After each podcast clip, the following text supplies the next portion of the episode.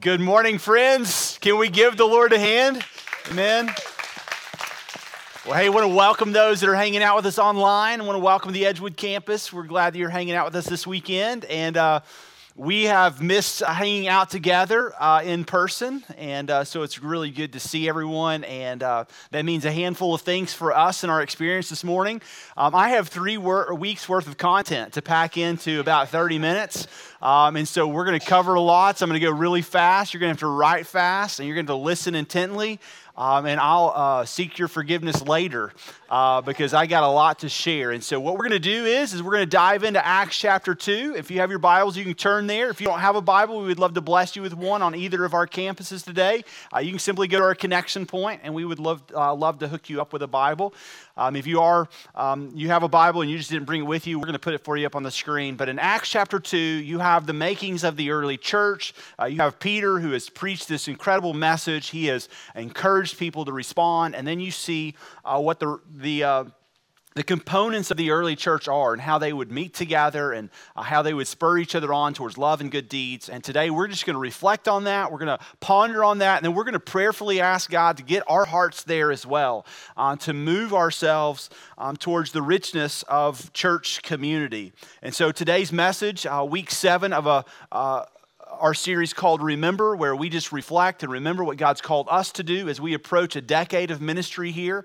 Um, the message title is simply this A Commitment to Community. Uh, a commitment to community. And so let's dive in in Acts chapter 42, or Acts chapter 2, we begin in verse 42, and it says this And they, meaning the early church, devoted themselves to the apostles' teaching and the fellowship, to breaking of bread and the prayers and all came upon every soul. And many wonders and signs were being done through the apostles. And all who believed were together and had all things in common. And they were selling their possessions and belongings and distributing the proceeds to all as any had need. And day by day, attending the temple together and breaking bread in their homes, they received their food with glad and generous hearts, praising God and having uh, favor with all the people. And the Lord added to their number day by day those who are being saved. Let's ask God to help us as we dive in. Heavenly Father, we thank you for your word. Pray, God, that you would speak to our hearts, that you would remind us of your goodness and remind us of what the early church and uh, the people there in Jerusalem committed themselves to as your word spread um, throughout the region of the known world that day. Uh, Lord, I pray that you would help us to um, learn from this text, and Lord, also apply some of the things that are applicable to our lives today. We ask for your help. In Jesus' name we pray. Amen. So if you look there in Acts chapter 2, verse 42, it says, And they devoted themselves to the apostles' teaching. Uh, the apostles' teaching would have been the written text, the things that they had heard and seen and uh, been witnesses to. Uh, they would have been, uh, it would have been really, in, a, in essence, committing themselves to God's word. A handful of weeks ago, when we gathered last, we talked about what that looks like. I encourage you to go back and uh, check that out for yourself on our website. But it also says they also devoted themselves to the fellowship and to the breaking of bread and prayers. Uh, the reality is, is that you, you see the early church didn't just devote themselves to God's word, which is a principle in, in, in the, the, the early church, but also in our own church but also they devoted themselves to one another.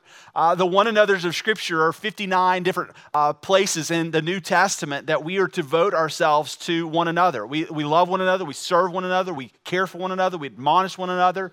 There's lots of different places that we would see the caring for one another. Uh, let me just give you one passage right, real quickly in 1 Peter chapter 4, verses 7 through 11. It just says this The end of all things is at hand. Peter says, Therefore, as a result of being near the end, you should be self controlled, sober minded for the sake of your prayers. Above all, keep loving one another earnestly, since love covers a multitude of sins. Show hospitality to one another without grumbling. Hey, we can show hospitality, but how many of us grumble before people actually show up, right? Show hospitality without grumbling. Um, verse 10 says, As each has received a gift, use it to serve one another as good stewards of God's varied grace. It is God's grace that allows us to serve one another with gladful greetings. Verse 11 says, Whoever speaks is one who speaks oracles of God. Whoever serves is one who serves by the strength that God supplies, in order that in everything God might be glorified through Jesus Christ. To him belong glory and dominion and forever and ever. Amen. Peter basically just tells um, his, his followers and, and people who he's trusted himself to, he goes, Hey, look, we, we another. We exist for, for fellowship with other people because we are doing everything because of God's varied grace in our life. We're doing everything because of what He has done for us.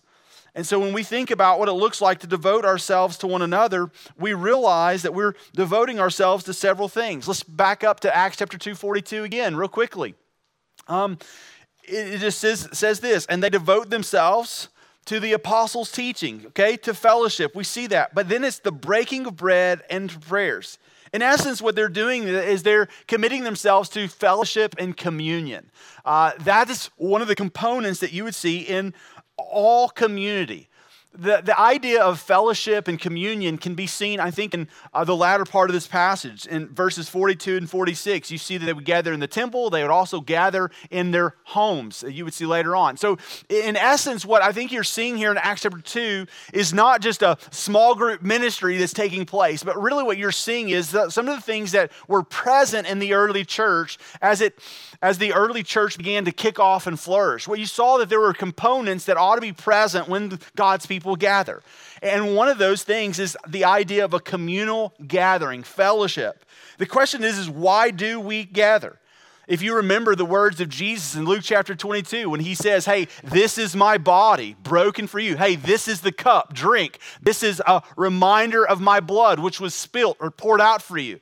That's the idea here that you would see in Acts chapter 42. When they break bread and, uh, and they devote themselves to communion, it's that when they get together, they remember why they're together. And we are together simply because this morning we reflect on the broken body and the blood of Christ. And that doesn't just happen when we're together in our small groups, it also happens together when we are in a large corporate setting. So, what I would say, whether you're gathering in the temple or you're gathering in the city courts or whether you're gathering in a small group home setting, the reality is, is our lives are meant to be lived for Christ because of a broken body and a spilt blood on our behalf. That's why we are together this morning. That is why we are here. We share in God's Spirit. We partake of the gospel together. We share in the sufferings of Christ together, and that's why we exist. And so, if you see why they exist, it's not just the, the communion, the breaking of bread together. And that's not uh, breaking the bread, doesn't mean it's just a meal together. It's that when they do eat, when they do drink, they remember what it is they're eating and drinking for and why they have the ability, under God's varied grace, as Peter would say, to be able to do that. Look at Acts 2:42 one more time. It says, "And they devoted themselves to the apostles' teaching and to fellowship, the breaking of bread, which is that communal aspect, that fellowship aspect, but also to the prayers. That when we get together, that we we also pray together. When we think about prayer, I think oftentimes that can be a very confusing concept because we go, well, how, how do I really pray? And how, how, do I have a deep and a meaningful prayer life? And I probably would say that most of us will, would, would say that's an area of weakness that we could grow in. Most of us all would say, man, one of the weaker parts of my life is prayer.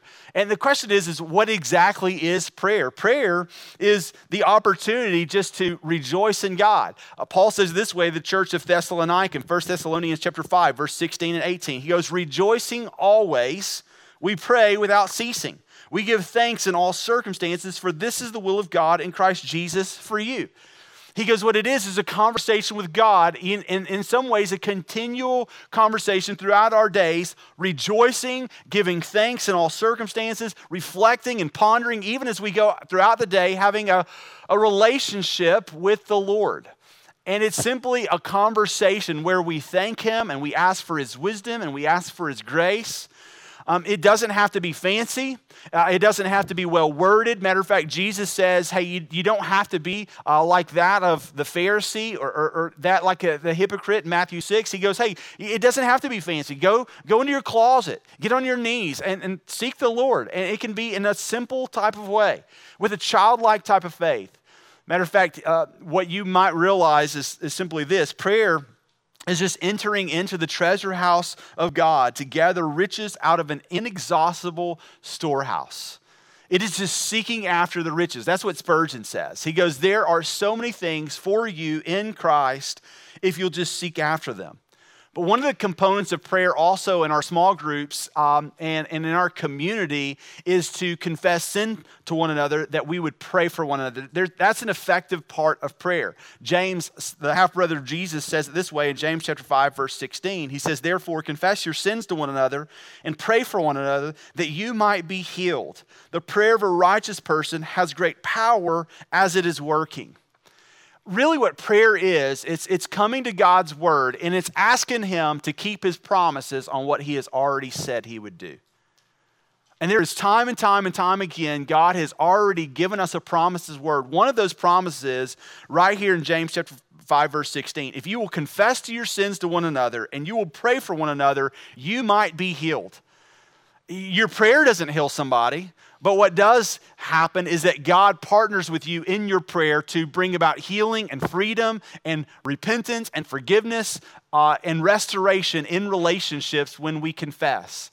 What's so awesome, and I think uh, one of the things the Lord's taught me over the last handful of years is just what it looks like to confess sin to one another, but also to do that more often than any time I've ever done it in my life. Um, even as I, uh, this last Wednesday, sat with community and we confessed sin and we shared struggles, it was a beautiful picture because almost every time that somebody would share something that was, was hard or painful even to share, we would just stop everything in that group and we'd go, hey, can we just pray for you?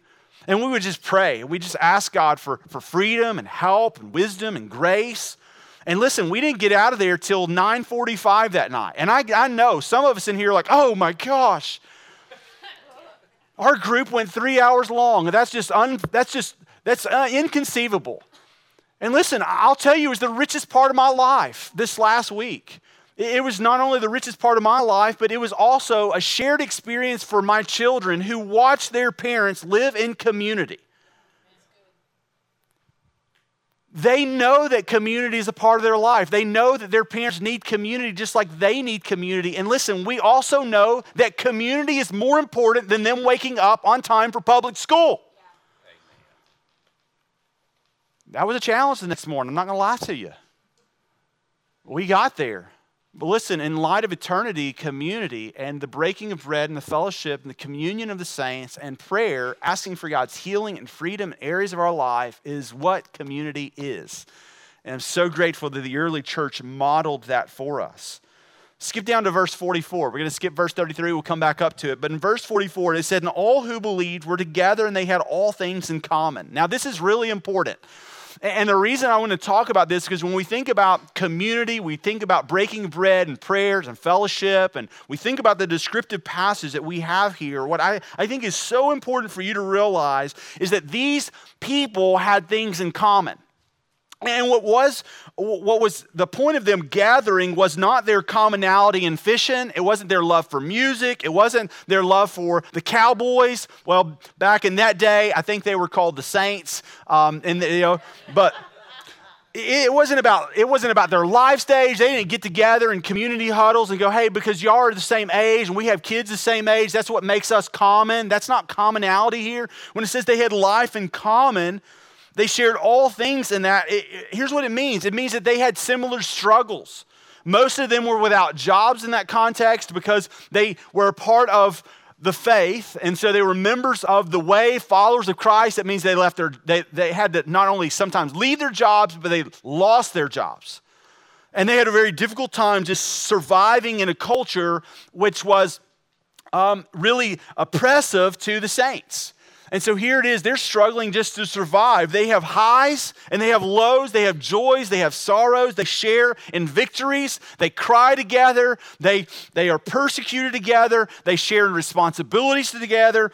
Um, all of these things that they're wrestling with, the only commonality they have is that in all of their highs and lows and all of their sharing of sufferings, that they had the same Lord.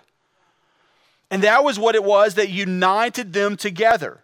Now, what's crazy is, is that even that they believed and they had all things in common, they were still diverse people. I mean, you had, you had Jews and Gentiles uh, beginning to, to merge together. You had different questions that they're wrestling with, even as they hear the apostles' teaching, even as they're praying for one another. They're wrestling through uh, former faith experiences, and this diversity is what makes that church so beautiful in Jerusalem. It's what makes it so incredible as you read through Acts. It's diversity that allows us to learn from one another. And here's what I think I want you to hear. Oftentimes, one of the reasons that community here at Stone Point does not survive and does not thrive is because every single person's looking for your own value of commonality. It's not about, well, hey, we're older than them and they have kids and we don't, we're not in the same life stage. Who cares? You have great value to add younger families if you don't have kids at home anymore. If you're just looking for this, this idea of sharing all things in common, that you have the same interest, hey, you're missing the point. The diversity is something that we are to celebrate in the church. And I think it's often something we miss out on because we're looking for reasons to gather together. And listen, here's what I would tell you in 10 years of ministry, we have allowed lots of different groups to get together. We've had groups to get together for a variety of reasons. Some of them loved uh, this, or some of them loved that, or whatever. Uh, we've, we've said, hey, you know what? Let's try it. Let's give it a shot. And here's what we've discovered in 10 years of doing ministry in community, which is small groups, we have realized that every group who has ever gotten together for any reason other than Jesus Christ has failed including the groups that got together because your leaders made you. If that's the reason you get into community, is because as a member, your leaders make you, force you to get in community, it will not work. And the reason it will never work is because Christ is our only commonality. In our highs and our lows and our sorrows and our suffering and dealing with politics or the coronavirus and all the opinions, the only thing that allows us to come back and have just a kind of a level footing, just a, a center ground is Jesus Christ. At the end of the day, when we disagree about a lot of different things, we can agree that we are unworthy of the blood of Christ. That when we think about his broken body, when we think about his blood that was spilled, when we think about him being high and lifted up on the cross, and we set our eyes upon him, we go, I think he's enough. And friends, I think we've missed that. We have forgotten that. That in all things that we have and share in common, that Christ is sufficient. And he is why we get together. Paul says it this way to the church of Corinth in 1 Corinthians 2 1 through 3. And when I came to you, brothers, did not come proclaiming to you the testimony of God with lofty speech or wisdom, for I decided to know nothing among you except Jesus Christ and Him crucified. He goes, The only thing I have to offer you is Christ, our, our Lord, who was crucified on our behalf. Friends, we have that in common. We share that together, and that has to be enough even as we experience life together. Acts 2, let's bump back up to verse 43. It says, And all came upon every soul, and many wonders and signs were being done through the apostle. And when we think about this idea of a component being together, it was the idea of even awe and wonder, this marvel of what's taking place in the early church. And if we could have been there in that setting, it would probably been incredible.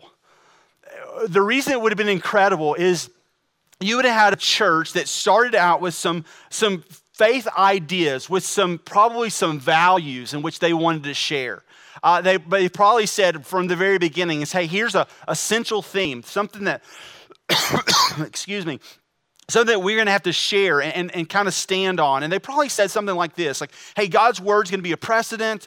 Um, hey, we're going to care for, for one another really well. Uh, hey, we're going to love one another. We're going to be uh, committed to sound doctrine. Uh, we're going to be committed to uh, the inerrancy of whatever it is that God uh, has given us through Jesus, the, you know, the Son of God. And we're going to be committed to these things. And also the, the apostles, the, the 12 that were with him. Well, there's 11 now, uh, but we're going to be committed to them and we're going to be committed to what they say. And you probably heard them talking about some of the things that they said, hey, we're going to be important. Maybe they even came up with a mission statement. Maybe it was something like this um, hey, we're, we're going to exist um, to, to love God, and, and, and we're going to connect people to Him.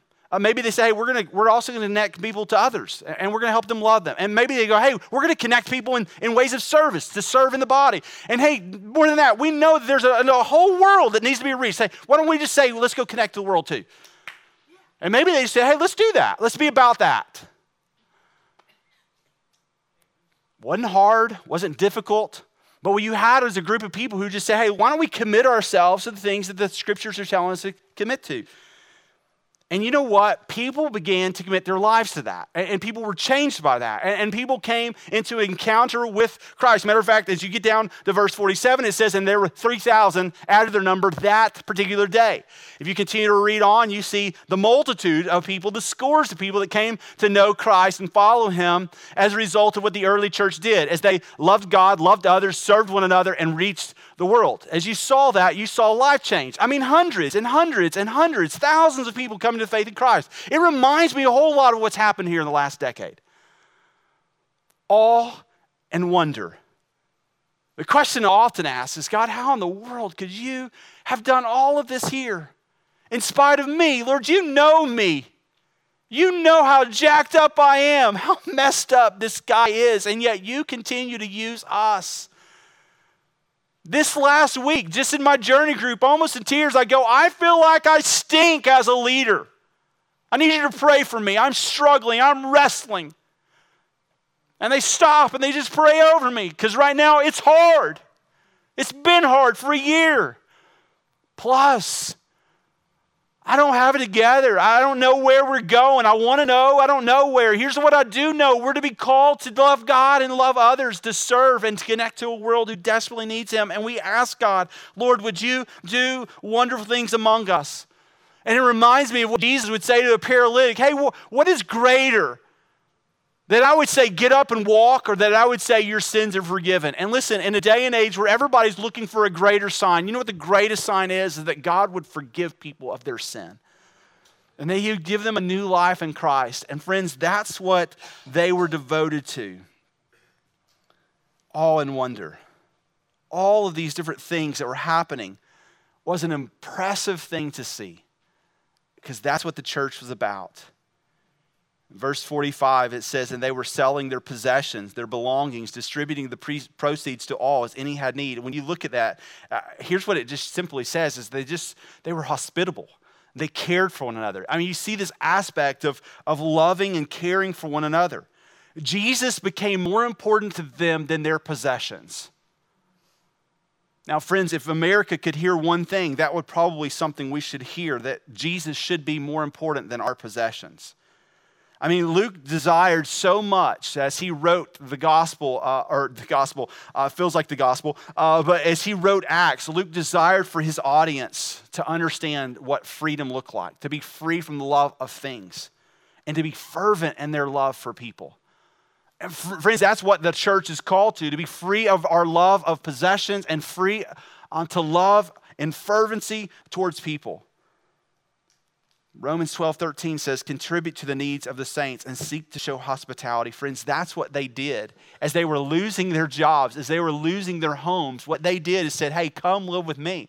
One of the most incredible things that I think I witnessed over the last really couple of weeks was the scores of people hopping into homes with others in the midst of a winter storm um, going, hey, come and take a shower at our place. Hey, come stay a few nights. Hey, come get warm. Hey, what do you need? And, and you see people taking generators to people. Uh, you see people uh, helping with busted pipes with other people. You just see this idea of, in some ways, hospitality and care.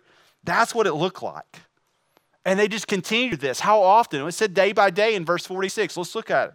It says, And day by day, attending the temple together, breaking bread in their homes, they received their food with glad and generous hearts. There was just a joy and this, this sincerity about what it was that God had called them to. When we think about joy, we think about the fruit of the Spirit. The fruit of the Spirit is love and joy peace and patience, kindness and goodness and faithfulness and gentleness and self control, but we, we oftentimes discount joy. Listen, when you have a believer who's following Christ closely, there is a joy that permeates their life. And here it was serving wasn't, it wasn't a, a burden. It was a joy. And here's the deal. Can I just be honest with you, man? I am frustrated by the number of people who think serving is a burden. I'm like, why is it a burden? Look, hey, when I grew up, I was used to going to church Sunday morning, Sunday morning again, Sunday afternoon, Sunday evening. Monday night was visitation, Wednesday was church. I'm like, Tuesday and Friday were taken up because my dad was a coach, so it was some sort of game. And I'm like, all I remember is if you weren't playing a sport or watching it, you were in church.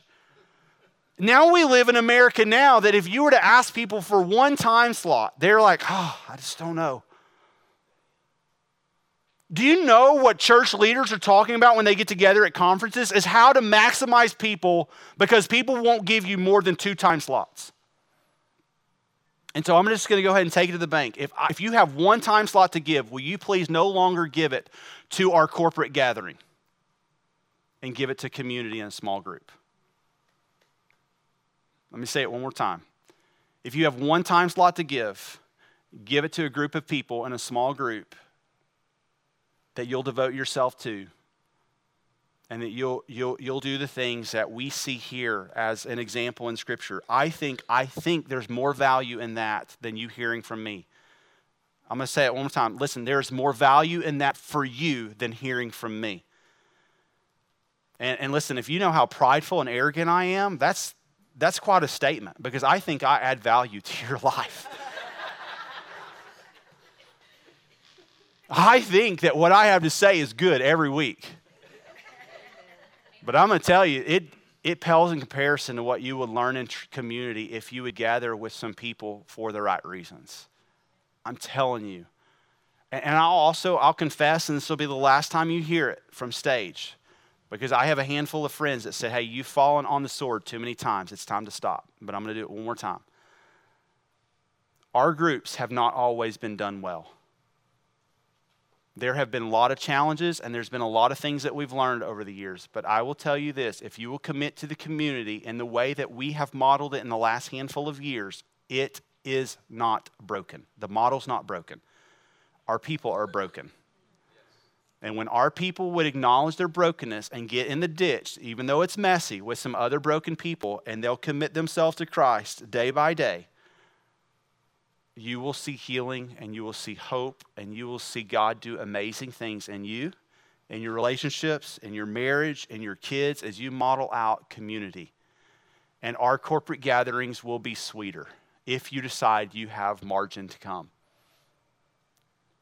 Romans 5 13 or 15 13 says, May the God of hope fill you with all joy and peace and believing, so that by the power of the Holy Spirit you might abound in hope. Friends, there is great joy and hope in the believer. May we commit ourselves to that. Why? Because when we do that, guess what happens? Verse 47, it says, We praise God. They praised God, and they had favor with all the people. The Lord added their number day by day those who are being saved. Worship simply is just proclaiming of who God is. Hebrews chapter 12 says I will tell of your name to my brothers in the midst of the congregation. I will sing your praise. That's what they did. But listen, when you think about congregation, it doesn't have to be just large corporate setting.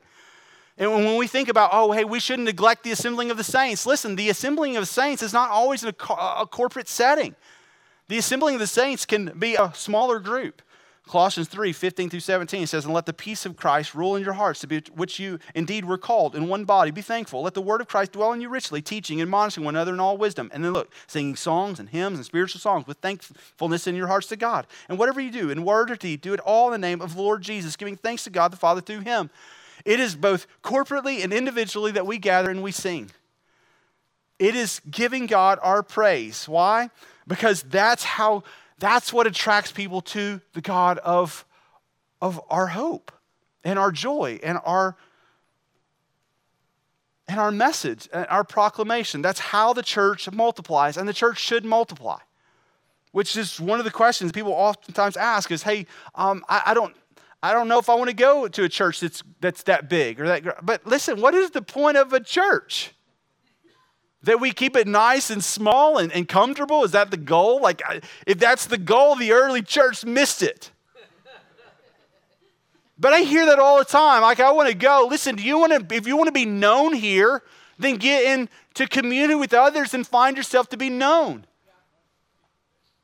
You're not going to be known by me, and you're not going to know me to the depth that you probably want to know me. Listen, and here's why I don't want to let you down, but you get to know me, and you're not going to like what you see. Matter of fact, you're probably going to be encouraged in some ways, like in your flesh, to go, I'm, I'm leaving. He's, he's like me. I thought he was going to be something that I wasn't. Listen, that's not how it works, but be known. And you know why oftentimes the church doesn't multiply is not only because we miss the Great Commission, which simply says, Go therefore and make disciples of all nations, baptizing them in the name of the Father, the Son, Holy Spirit, and teaching them to observe all that I've commanded you. That, that, that's our, our proclamation, is why we do what we do. But you know why I think we don't grow? Is because there's no joy in our churches. We go to Little Hope and there's no hope. We go to Faith Community Church and there's no faith and there's no community. We go to Joy, Joyful Baptist Church and there's no joy in their Baptist church. Do y'all understand why we didn't use community, faith, or joy in our church name? I didn't want to disappoint anybody, and I'm being truthful with you. But what are we to be built on? That's exactly right. What are we be built on? Listen, friends, here's what I need you to hear.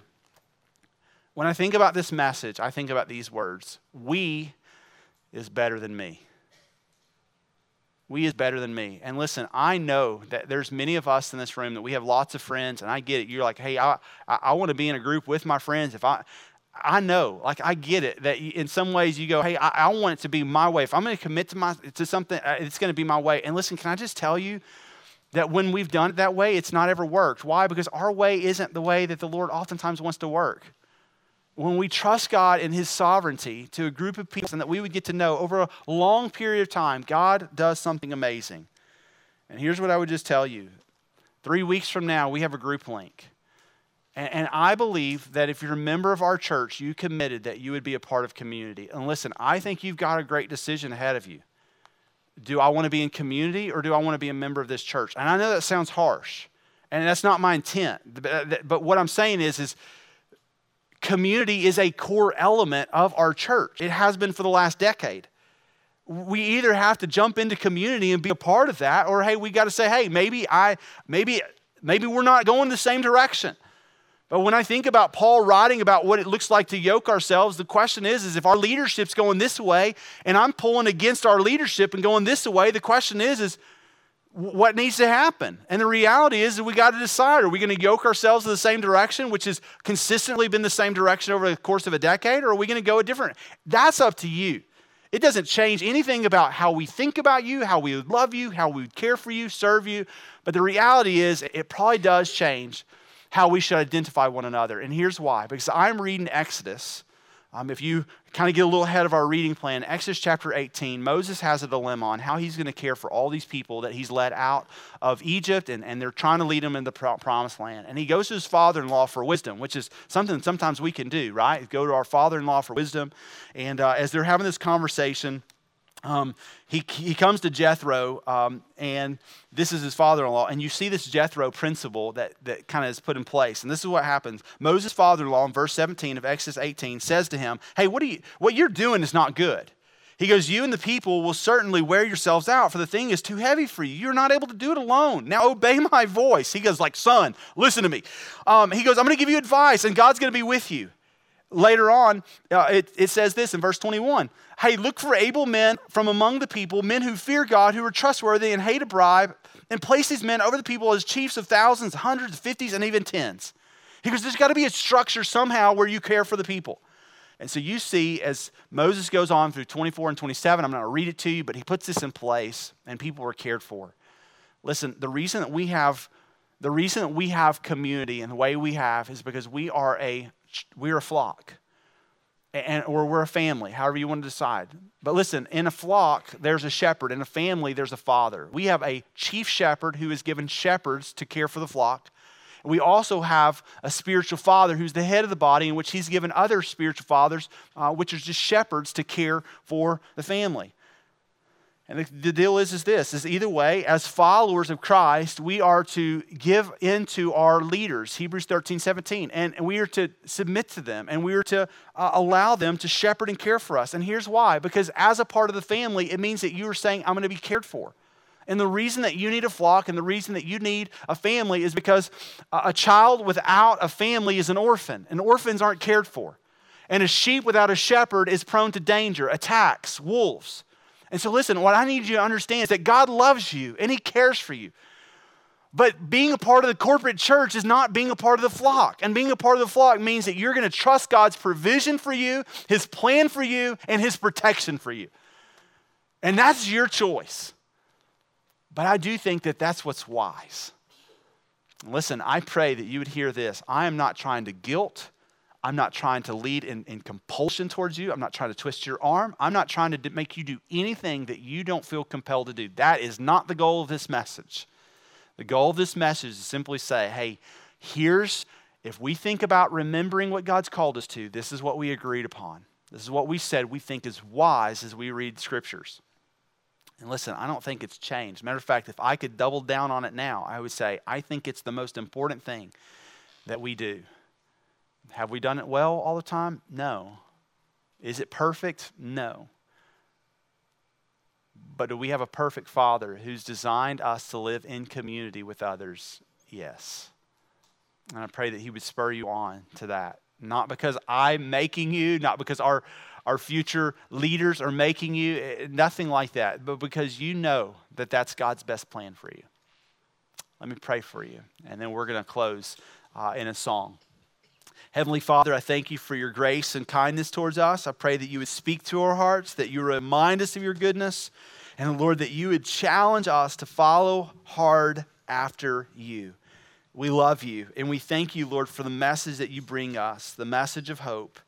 And we pray, Lord, that you would um, use your spirit to help us, enable us to do what's right as you lead us towards your truth. We ask this in Jesus' name. Amen.